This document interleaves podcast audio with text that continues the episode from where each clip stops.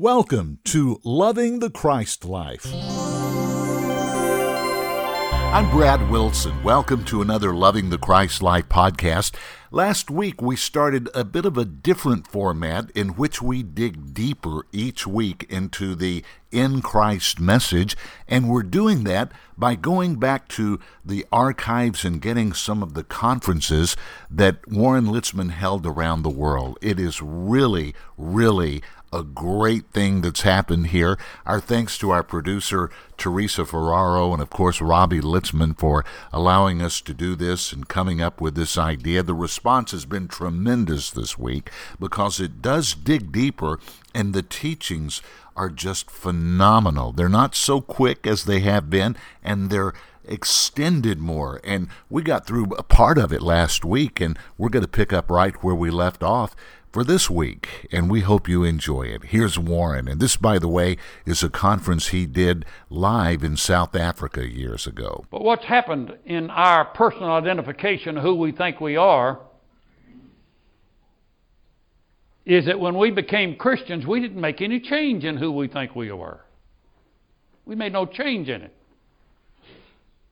Still, same old thought life, same old soul, same old heart, same old will. We were the same soulish person after we got saved. That's in our thinking. But we sing songs and we hear sermons and we read in the Bible about we're on our way to heaven. Praise God, I'm going to go to heaven one of these days. But it's really the same old person in the soulish part. We'll talk about that. So there will be people here who are still identified to something else. I want you identified to nobody but Christ. Not what somebody thinks about Christ, not even what I think about Christ. I want you identified to Jesus Christ as Paul presents him to us. Because he's the only man that God ever dealt with on the subject in the whole of the Bible. I want you to know that. I want you literally to change your identification. You'll be happier. Because God made you to be one way when He created you in His image and likeness, but over here on the other side, you, by growing up, being alive in this world, have created another person that doesn't fit the image and likeness of God.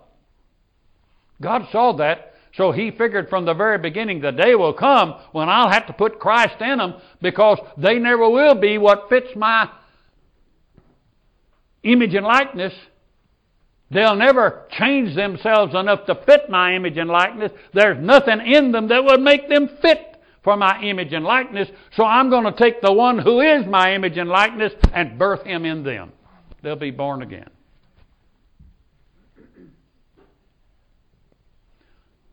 But if you keep the old image and likeness, Christianity will never work. It'll never work. You say Christianity won't work? Uh, one of the best selling books in America right now is from a religious man who said that people had quit going to church. I don't know whether it is in Africa. But that's a big theme now. Why are people quitting going to church?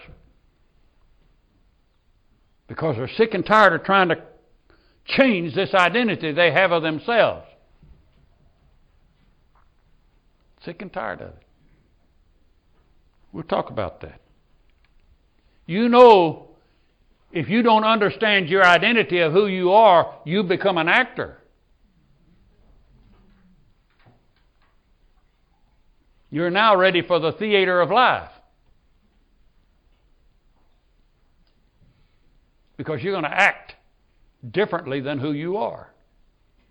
You're going to have two kinds of living one living in the building, and another living outside the building. So you become an actor. You don't want to do that. That's painful work because none of us are good actors. There may be some of you here that are really in that profession. You may be good actors. But most Christians I know are not good actors. Last of all, I'll be ministering to a group here who are here for different reasons altogether. Uh, like one man said to me, the old woman made me go to this meeting. Like one fellow said, I like to hear that Texan talk.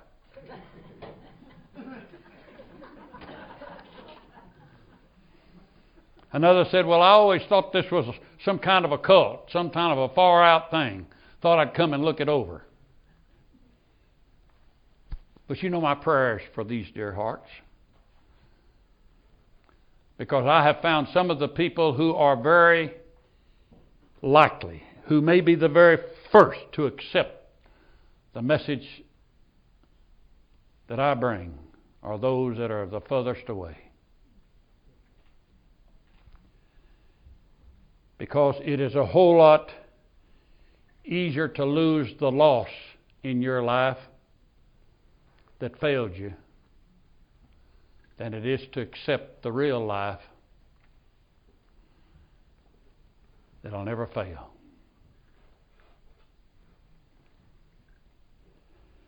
So, our theme is going to be the excellency of knowledge how to live the Christian life, how to function. So, if you can forbear with me in some of my scribbling,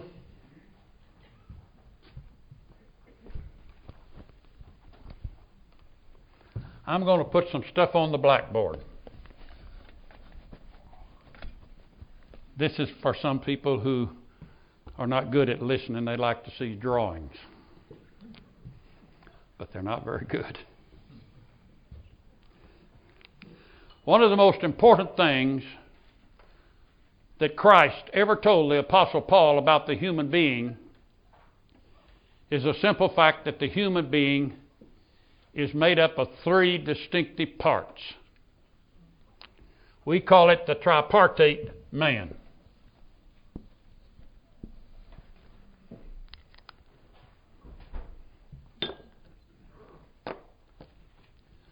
The tripartite man is made up of a spirit, a soul, and a body.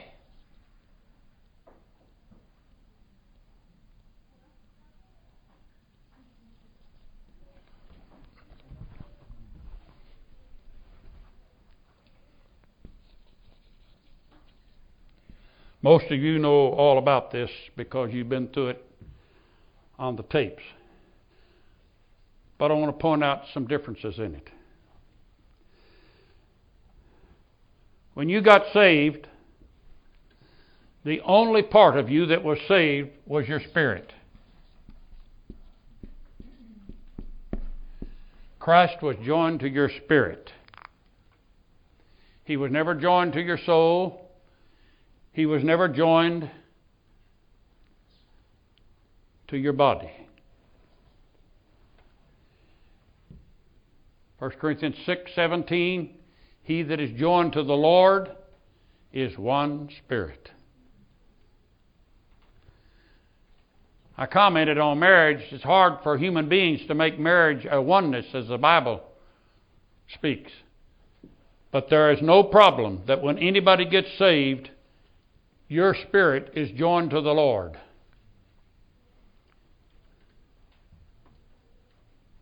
Now, if you could wash out or just put a curtain against all you ever heard about salvation, let me make it real simple for you. You were not saved by anything you did. You were not saved by anything anybody else did. When you got saved, there was no consideration of who you were. Salvation demands no merit on your part. When you got saved, it was a moment you had where you literally said to God, I cannot save myself. I need help. You didn't say those words, you didn't know to say them. But you had something happening in your life that made you feel your need of a Savior. Maybe the preacher's sermon made you feel like you're going to hell. Maybe the preacher's sermon made you feel like that all your troubles have made you a sick person. You need to turn to the Lord. I don't know what it was. Thousand things. But when you got saved, none of those things mattered. Except you needed a Savior. God did not save you to meet your need only. He saved you to meet a great need He had. Because one day, He watched His Son die at the cross and give His life for humanity that should go to hell. He gave His life for humanity. And every time I think God has an inkling that anybody needs salvation, God would say, I saw it paid for. I saw it bled for. I saw him hurt. I saw him neglected. It covered this sinner. It covered that sinner. It covered this sin. It covered that sin. Covered. He saves them. It's just as simple as the 16th chapter of Acts when Paul dealt with the jailer and the jailer said, What must I do to be saved? Paul said, Believe on the Lord Jesus Christ. That's it. No church membership, no water baptism,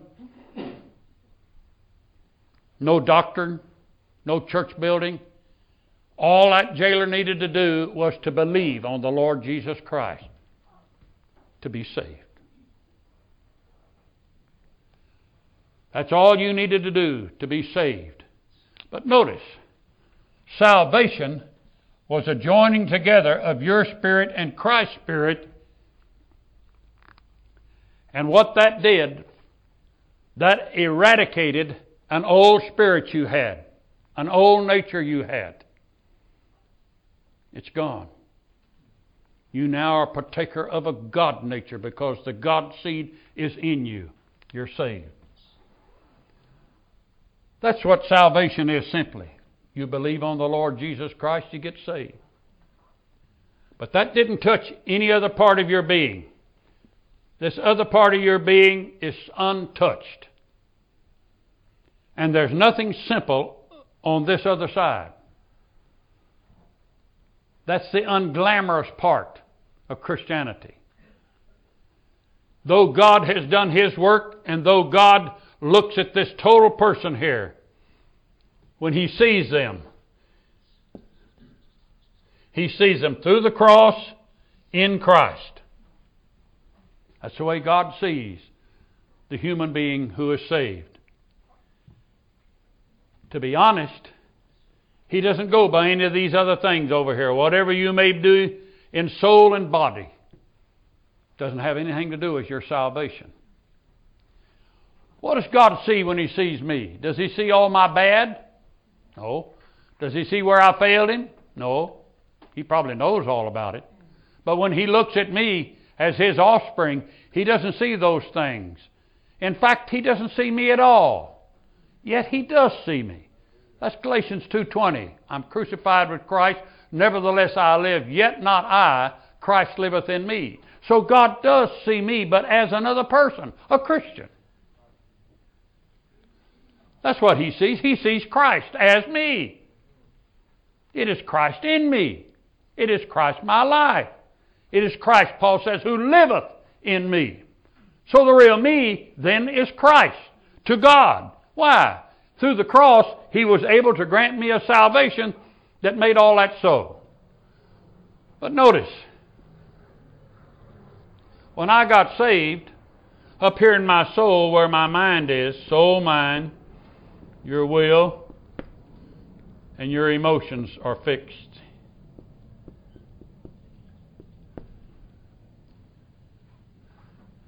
I had all sorts of feeling. I had all sorts of thoughts, but none of them had anything to do with who I was. Mainly, most people, when they get saved, the next day figure, well, I'm still the same old person. What was that feeling I? What went away? Where's that feeling I had? Well, he didn't touch that. He didn't touch that. So in our spirit, we have the gift of God. He gave us salvation. In our soul is where the love of God is.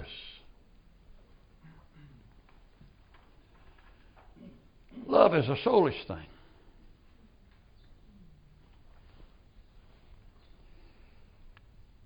That's probably the most misused thing in Christianity the issue of love. God is love. God so loved the world that He gave.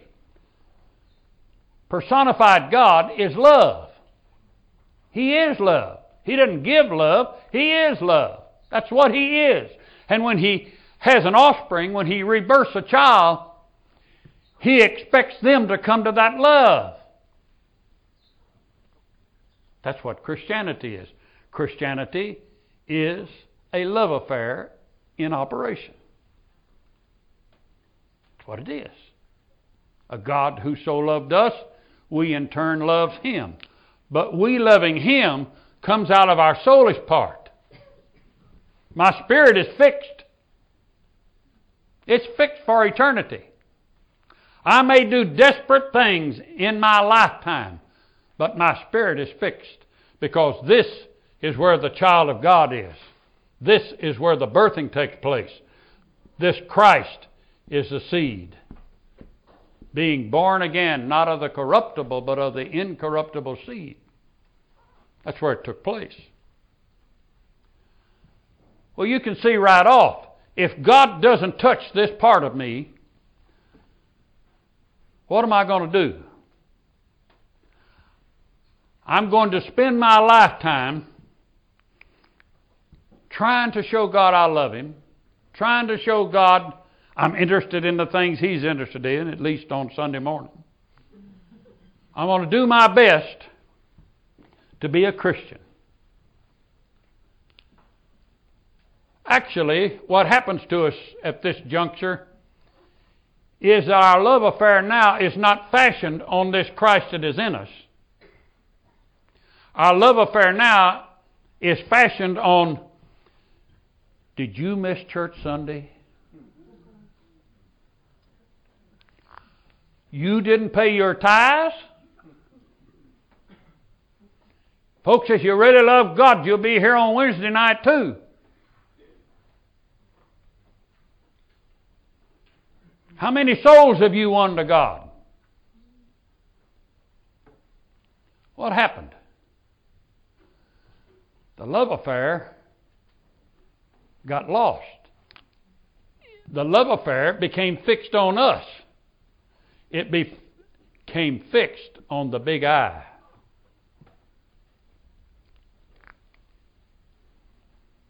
How many times I've had people tell me, well, I guess if I love God, I'd do it.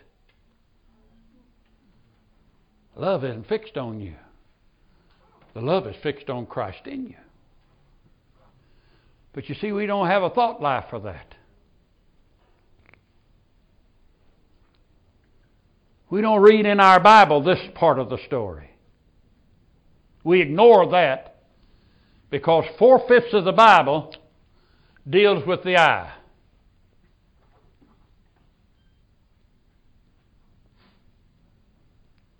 We'll get to that later in this third chapter of Philippians. Most of your Bible that you read tells you what to do. Who's God talking to there? Is He talking to you? Yes, it'd be good if you could take it and do it. That would be wonderful. If you could take what God says in four fifths of the Bible and do it, it'd be wonderful. But it isn't in you to do it. Why? Because four fifths of the Bible is law. You can't keep it. How many times you ever promise God you're going to do something? I deal with a lot of alcoholics. I know what vain promises are. I've had them look me in the eye and say, I'm going to do it, but they couldn't. I remember myself. I got all inspired one day. I read somebody's book, can't remember who it was. Seemed like it was Praying Hyde. And I thought, well, I can never be a Praying Hyde, but I'll do my best. And so I said, Lord, I'm going to get up 5 o'clock every morning and pray and read my Bible. And I sincerely meant it. I did it for three mornings, and the fourth morning I pastored the Lord's church, and there was trouble. Somebody was in the hospital, and I needed to get there. And you know, I went to the hospital four o'clock that morning with that person, and I forgot all about my pledge I made to God. Well, you say you're doing the work of God. Yes, but it wasn't in me to keep it. Life intervened.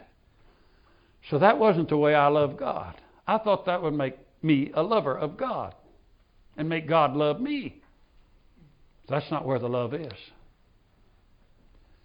Jesus said it plainly one day when he looked at his disciples and he said, Lovest thou me? You really love me? Feed the people, carry the message, do what you can do. And about three of them did what they could do that we have written record of and nine of them we never heard from again.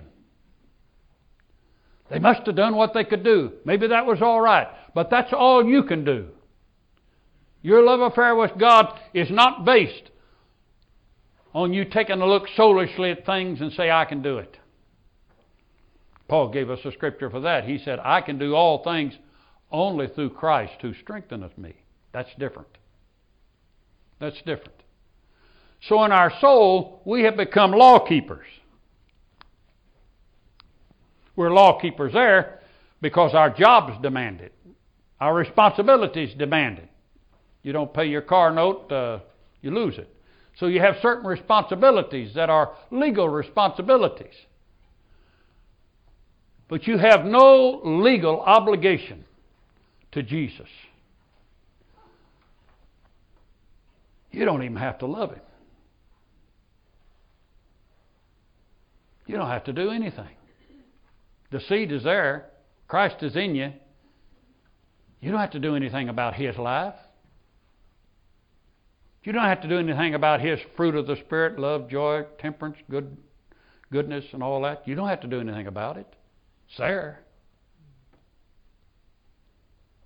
But you see, the reason we don't do anything about it is because we don't have a mind to.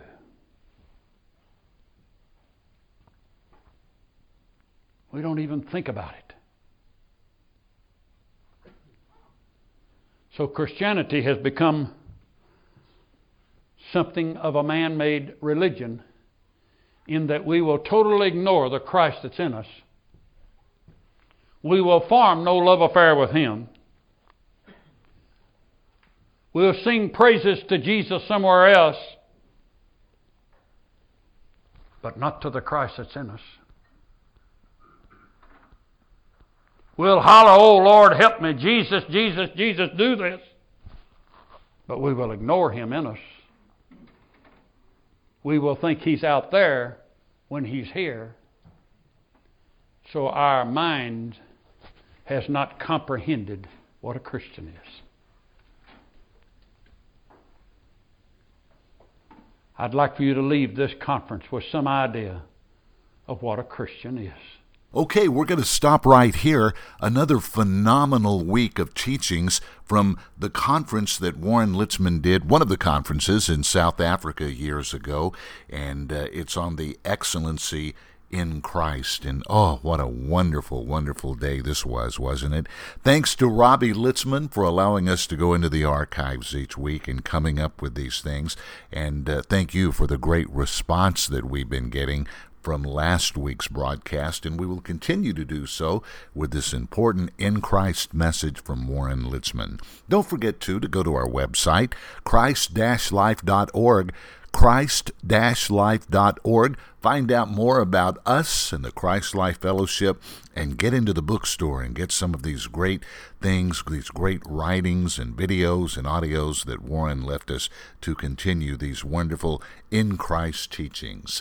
Our thanks, too, to Valerie Hill for the Twitter account that she keeps up each week. Tammy Laycock does our weekly podcast reports, and Teresa Ferraro is our great producer from the Christ Life Fellowship.